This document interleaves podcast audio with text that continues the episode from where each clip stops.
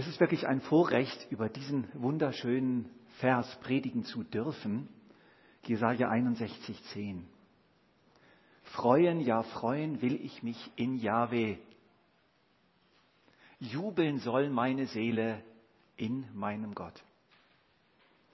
Denn er hat mich bekleidet mit Kleidern des Heils, den Mantel der Gerechtigkeit mir umgetan wie sich ein Bräutigam nach Priesterart mit dem Kopfschmuck und wie eine Braut sich mit ihrem Geschmeide schmückt.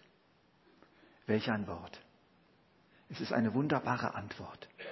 Es ist die Antwort des Glaubenden auf die ganze Botschaft von Jesaja 61, die Jesus damals durch den Propheten hindurch den Israeliten verkündigt hat und die er dann wiederholt hat in Nazareth, als er in eigener Person höchstpersönlich dastand und sagte, der Geist des Herrn ruht auf mir, denn der Herr hat mich gesalbt.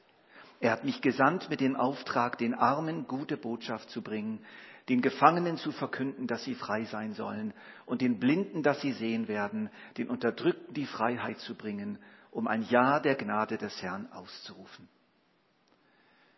Und Jesus rollte dann die Buchrolle zusammen gab sie wieder zurück an den Synagogendiener, der sie ihm überreicht hatte und sagte, heute ist diese Schrift erfüllt vor euren Augen und ihr seid Zeugen. Und dieses heute geht bis heute.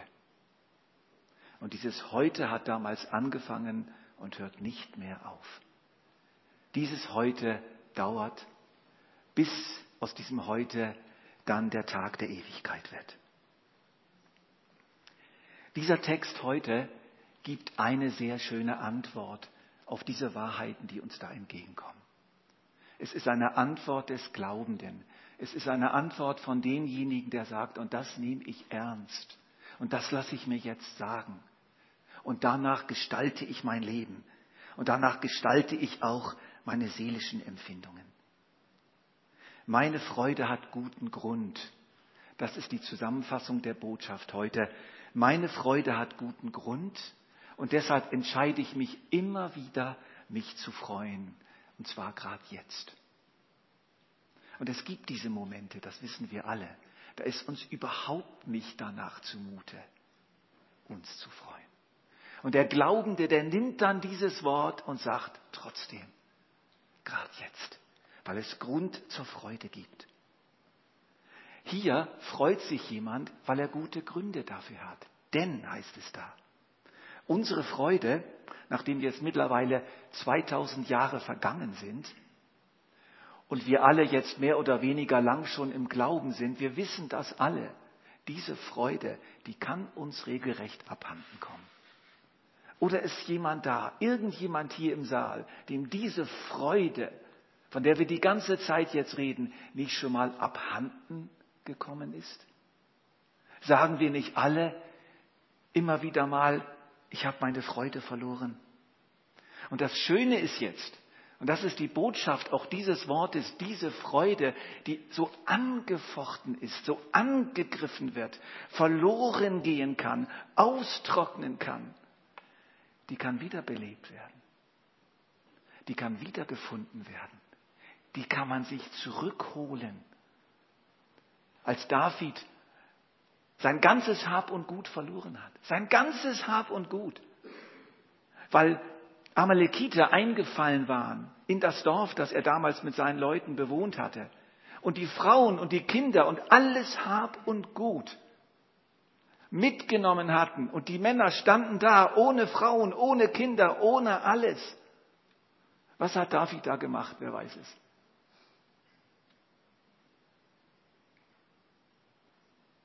Herr, bring mir die Freude zurück. Bring du die Leute zurück. Nein, David betete und dann traf er eine Entscheidung. Ich hole mir die Sachen wieder zurück. Und ist mit seiner ganzen Mannschaft im Vertrauen auf Gott hinterhergejagt und hat sich alles zurückgeholt. Weil es noch da war. Es war nur gestohlen. Und so ist es auch immer wieder mit unserer Freude. Und hier haben wir so eine, eine wie soll man sagen, ein Beispiel, wie jemand das so gemacht hat. Freuen, ja, freuen will ich mich in Yahweh. Jubeln soll meine Seele in meinem Gott. Hier wird eine Entscheidung getroffen. Hier drückt sich Entschlossenheit aus. Es gibt Übersetzungen, die schreiben einfach, ich freue mich. Das ist etwas zu wenig. Die Elberfelder geht in die richtige Richtung, wenn sie schreibt, freuen, ja, freuen will ich mich. Denn im Hebräischen gibt es eine Wendung, die heißt, freuen, ich freue. Das ist eine Verdoppelung, mit der der Hebräer eine Entschlossenheit, eine Kraft ausgedrückt hat. Und das soll sein. Und ich werde mich jetzt freuen. Und ich lasse mir die Freude nicht stehlen. Oder ich hole sie mir wieder zurück. Das lasse ich mir nicht gefallen. Ich bin schon dran. Es gibt immer wieder auch andere Möglichkeiten. Freude statt Trauer. Das ist eine Möglichkeit. Aber dein Versprecher war sicher nicht umsonst. Denn genau das kann eben auch vorkommen. Trauer statt Freude. Das haben wir doch alle schon erlebt. Trauer statt Freude. Was mache ich dann? Ich hole mir entschlossen die Freude zurück. Ich suche mir Gründe, um mich zu freuen. Und es gibt diese Gründe. Aber auf der anderen Seite haben wir dann die Sorgen. Es gibt Leute, die sagen beständig, ich will mich sorgen. Sie drehen sich immer wieder um ihre Sorgen. Und Jesus in der Bergpredigt stellt uns die Sorge als eine der stärksten Mächte vor im Leben eines Menschen. Und wir stehen immer wieder vor der Entscheidung, immer wieder vor einer Weggabelung. Sorge, Freude. Und dann gehen wir den Weg der Sorge. Ich will mich sorgen. Die Gründe für die Sorge sind so viel besser und so viel stärker als die Gründe für die Freude. Und so gehen wir den, den Weg der Sorge weiter. Und weiter und weiter. Und werden Sorgenkinder. Und werden Menschen, die sich angewöhnt haben, sich zu sorgen. Aber es gibt ein Zurück. Wir können lernen, den anderen Weg zu gehen. Freude statt Trauer.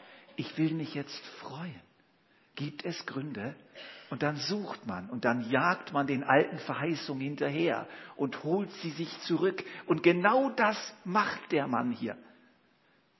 Das ist so schön. Schauen wir uns dazu mal ein Beispiel an. Johannes der Täufer. Der hat einen Moment außerordentlicher Freude erlebt. Er hat erlebt, wie er sein Leben lang, über 30 Jahre, vorbereitet wurde auf Jesus Christus, der kommen würde. Und er wusste, ich habe die Berufung, diesem Jesus den Weg zu bereiten. Und er hat gepredigt in der Wüste. Es kommt einer, es kommt einer, bereitet euch vor, tut Buße, kehrt um. Und er war erfüllt mit glühender Sehnsucht, nachdem der kommen würde, nach der Erfüllung seines Auftrags. Und dann kam er. Dann kam Jesus vorbei. Und Johannes hat in aller Deutlichkeit gesehen, das ist er. Und dann haben die Leute Angst gehabt, du, lass dich, nicht, lass dich ja nicht von dem konkurrenzieren. Der kommt jetzt und nimmt dir deine Jünger weg. Das kannst du doch nicht zulassen. Der tauft schon mehr als du. Und dann sagt Johannes, er ist der Bräutigam. Ihm gehört die Braut.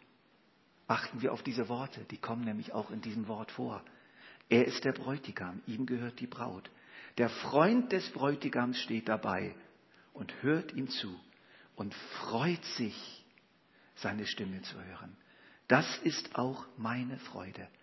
Jetzt ist sie vollkommen. Könnt ihr euch das vorstellen, wie Johannes sich gefühlt hat? Eine unbändige Freude. Jetzt ist er da. Wochen später. Wochen später, vielleicht nur zwei oder drei Wochen später, findet sich Johannes im Gefängnis wieder. In einem Loch. Und weiß nicht, ob er morgen noch am Leben ist.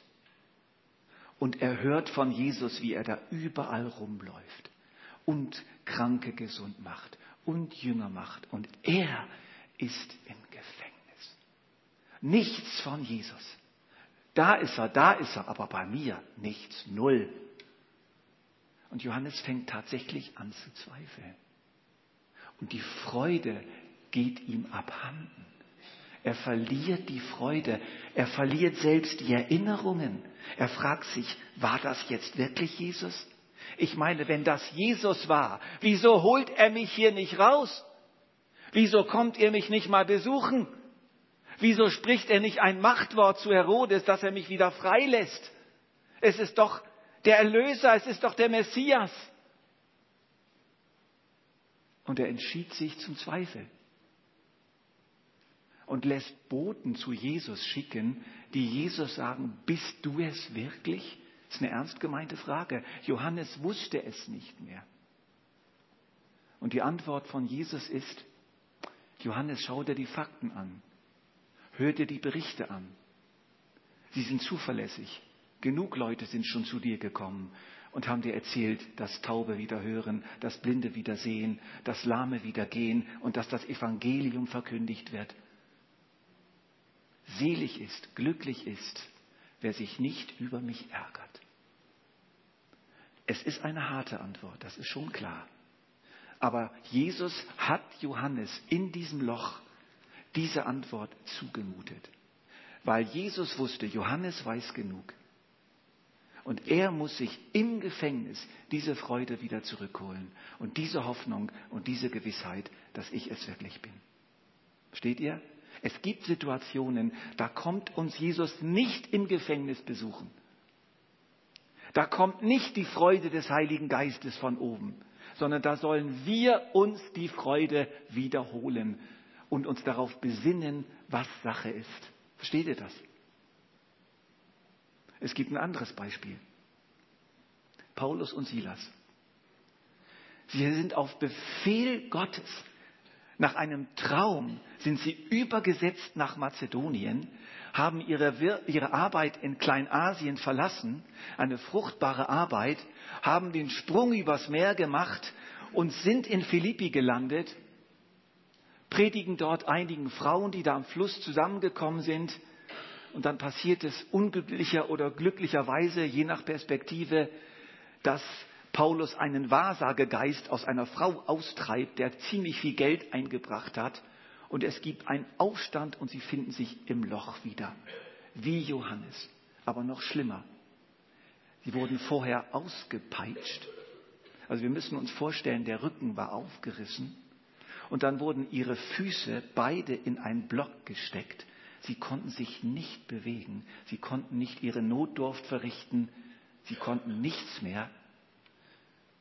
Und dann lesen wir doch tatsächlich, und sie fingen an zu singen und lobten Gott. Meine Güte. Wir haben Johannes, wir haben Paulus und Silas. Es gibt also offensichtlich auch im Gefängnis, mitten im Loch, zwei Möglichkeiten. Ich kann mich für den Zweifel entscheiden, ich kann mich aber auch entscheiden, jetzt erst recht. Und ich lasse mir die Freude nicht nehmen. Ich besinne mich auf das, was wirklich ist. Wir sitzen hier im Gefängnis, aber Jesus hat uns gesandt und er wird wiederkommen und er hat uns erlöst und wir gehören ihm und er ist bei uns und unser Schicksal steht in seiner Hand. Und dann fingen sie an zu singen und dann kam die Freude und die Zuversicht und die Hoffnung und den Rest der Geschichte kennt ihr. Zwei Geschichten. Was machen wir? damit sind wir beim nächsten Abschnitt unserer Botschaft. Die Entschlossenheit ist eben deshalb möglich, weil es tatsächlich objektive Gründe gibt. Es gibt mehr als das Gefängnis, in dem ich mich gerade befinde. Denn er hat mich bekleidet mit Kleidern des Heils, den Mantel der Gerechtigkeit mir umgetan, wie ein Bräutigam sich nach Priesterart mit dem Kopfschmuck und wie eine Braut sich mit ihrem Geschmeide schmückt. Freude ist begründet. Es ist keine Einbildung. Welche Gründe zur Freude werden hier aufgezählt in diesem Abschnitt? Schon vorher vor dem Denn stehen zwei interessante Formulierungen. Freuen, ja, freuen will ich mich in Yahweh. Ich habe hier die Elberfelder Übersetzung etwas korrigiert. In der Elberfelder Übersetzung, wie in den meisten Übersetzungen, steht einfach Herr, aber hier steht der hebräische Eigenname von Gott. Und den möchte ich nicht einfach streichen und ersetzen. Das ist der Eigenname, den Gott sich selbst gegeben hat. Ich will mich freuen in Yahweh. Yahweh bedeutet, wie gerade in den letzten Jahren die Forschung noch einmal deutlicher herausgefunden hat, das Wort Yahweh bedeutet so etwas wie ich bin für dich da. Ich bin für dich da. Das ist der Eigenname Gottes. Willst du wissen, wer ich bin? Ich bin der, ich bin für dich da. Das ist mein Name für alle Zeiten. Yahweh. Es ist der Eigenname des Gottes Israels. Und jetzt haben wir dieses wunderbare Wort in. In Yahweh. Mir gefällt dieses Wort. Es ist ein gewaltiges, großes Paket, dieses Wort. In bedeutet, Gott ist um mich herum. In, das ist ein Wort größtmöglicher Nähe. Ich bin in Gott. Vor einigen Monaten habe ich hier in dieser Gemeinde ein kleines Erlebnis gemacht, was bis heute nachhalt und was für mich tatsächlich so etwas wie ein kleiner Meilenstein ist. Dort stand der Tisch, an dem dieses Paar aus der FEG-Gemeinde in Kloten stand und für mich gebetet haben und für mich auf Gott gehört haben. Und dann kam ein einfaches Bild. Jona im Wal. Es hat mich gerade ganz tief getroffen. Und dieses Wort geht seitdem mit mir. Ich bin Jona im Wal. Es ist manchmal ganz dunkel, auch in meinem Leben. Ganz dunkel. Aber ich bin im Wal. Und wer ist der Wal? Es ist Jesus. Es ist Gott. Da bin ich drin. Und was macht der Wal? Er bringt Jona genau an den Ort, wo er hingehört und spuckt ihn da aus.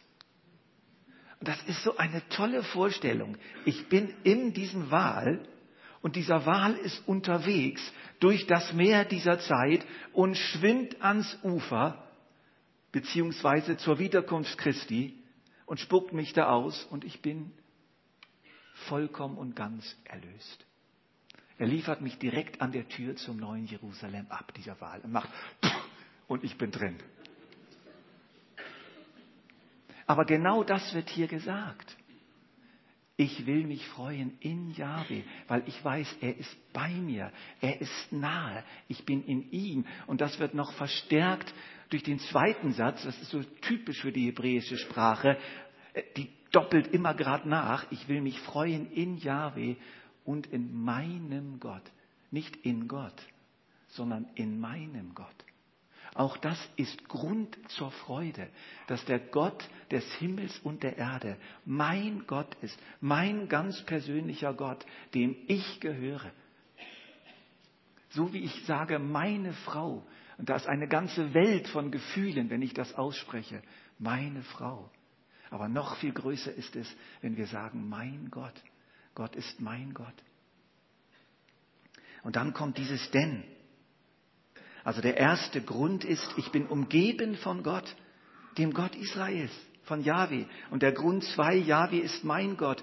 Und der dritte Grund, er hat mich bekleidet mit Kleidern des Heils. Und hier muss ich auch noch etwas präzisieren. Hier ist nicht das Heil der Errettung gemeint, also der Errettung im Sinne von, von ewiges Leben, das kommt dann nachher, sondern hier ist wirklich die Errettung in Schwierigkeiten gemeint, die Errettung in Gefahr. Er hat mich bekleidet mit Kleidern des Heils, bedeutet, dass er mir eine Schutzkleidung verpasst hat, mit der ich durch alle Schwierigkeiten in dieser Welt gehen kann. Gestern habe ich noch einen interessanten Artikel gelesen von einem Schweizer Fallschirmspringer, der sich auf das Wing Street Fliegen verlegt hat. Der hat neulich an der Weltmeisterschaft teilgehabt. Der hat so einen Fluganzug. Und damit fliegt er bis zu 500 Stundenkilometern durch die Gegend. Und dieser Schutzanzug ist so konstruiert, dass er das Unmögliche schafft. Da ist auch ein Fallschirm eingebaut. Der hat also kürzlich die Alpen überflogen in sieben Minuten. Fallschirm sicher gelandet. Zu mir hat das gesprochen, weil diese Bekleidung, die wir bekommen haben, die ist noch viel besser. Diese Bekleidung sorgt dafür, dass wir auf alle Fälle überleben, selbst wenn uns jemand aus einem Flugzeug wirft. Selbst wenn ein Heer gegen uns angeht, wie es in einem Psalm heißt. So brauchen wir uns nicht zu fürchten, denn diese Bekleidung garantiert, dass wir durchkommen, dass wir es schaffen werden. Ich musste auch ein, ein, ein, an einen Astronautenanzug denken. Wir können auf dem Mond nicht leben. Der Mond ist etwas unglaublich Unwirtliches. Und doch haben es die Astronauten geschafft, in ihren Raumanzügen auf dem Mond herumzulaufen. Und so werden auch wir auf dieser unmöglichen Erde, die manchmal ziemlich unwirtlich ist, und es wird ziemlich unwirtlich werden, wenn alles so weitergeht.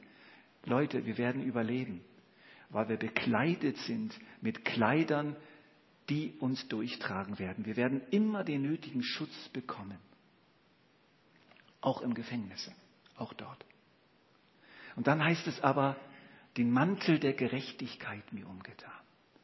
Es ist natürlich die Gerechtigkeit Christi, dass er in uns und für uns und um uns herum gerecht ist. Die Gerechtigkeit Christi wird uns angerechnet. Mit der sind wir umhüllt, sind bekleidet. Und das heißt so schön in den, im Galaterbrief, alle, die ihr auf Christus getauft worden seid, ihr habt Christus angezogen. Das ist die neutestamentliche Auslegung. Der Mantel der Gerechtigkeit, das ist Christus selbst. Er ist mir so nahe wie die Kleidung, die ich jetzt anhabe.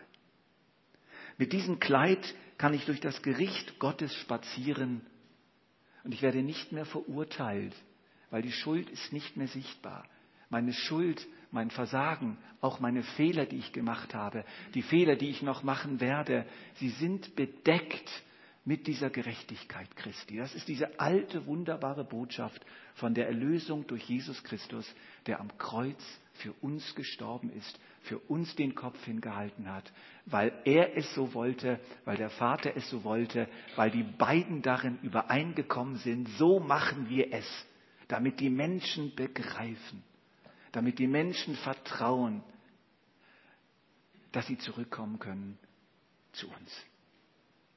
Denn er hat mich bekleidet mit Kleidern des Heils, den Mantel der Gerechtigkeit mir umgetan. Und dann gibt es noch einen weiteren Vergleich. Wie der Bräutigam sich nach Priesterart mit dem Kopfschmuck und wie die Braut sich mit ihrem Geschmeide schmückt.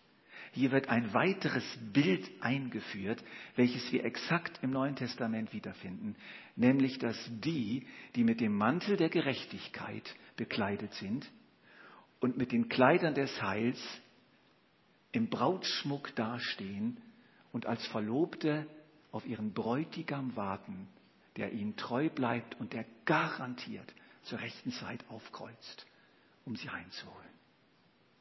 Paulus sagt das so. 2. Korinther 1, 11, Vers 2.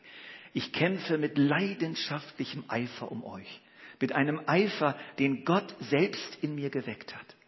Wie ein Vater seine Tochter mit dem einen Mann verlobt, für den sie bestimmt ist. So habe ich euch mit Christus verlobt. Und mir liegt alles daran, ihm eine reine, unberührte Braut zuzuführen. Wer spricht hier? Paulus, richtig? aber Paulus spricht im Namen Gottes. Versteht ihr, es ist Gottes Leidenschaft, dass wir alle als Braut auch ankommen und Jesus seine Braut wirklich kriegt. Hier wird uns eine klare Andeutung gemacht, die voller Hoffnung ist und voller Freude. Ich werde heiraten. Ich werde mit Millionen anderen Menschen Jesus heiraten und werde mit ihm zusammenleben in seinem Haus von Angesicht zu Angesicht. Und gemeinsam werden wir eine neue Welt regieren von Ewigkeit zu Ewigkeit. Und dann geht es erst richtig los. Hoffnung ist Freude. Es ist eine absolut reale und begründete Hoffnung, dass wir mit Jesus Christus verlobt worden sind. Und wir, das bedeutet, wenn Gott selbst die Verlobung gestiftet hat, dann wird er dafür sorgen, dass wir es auch schaffen. Und das ist Grund zur Hoffnung.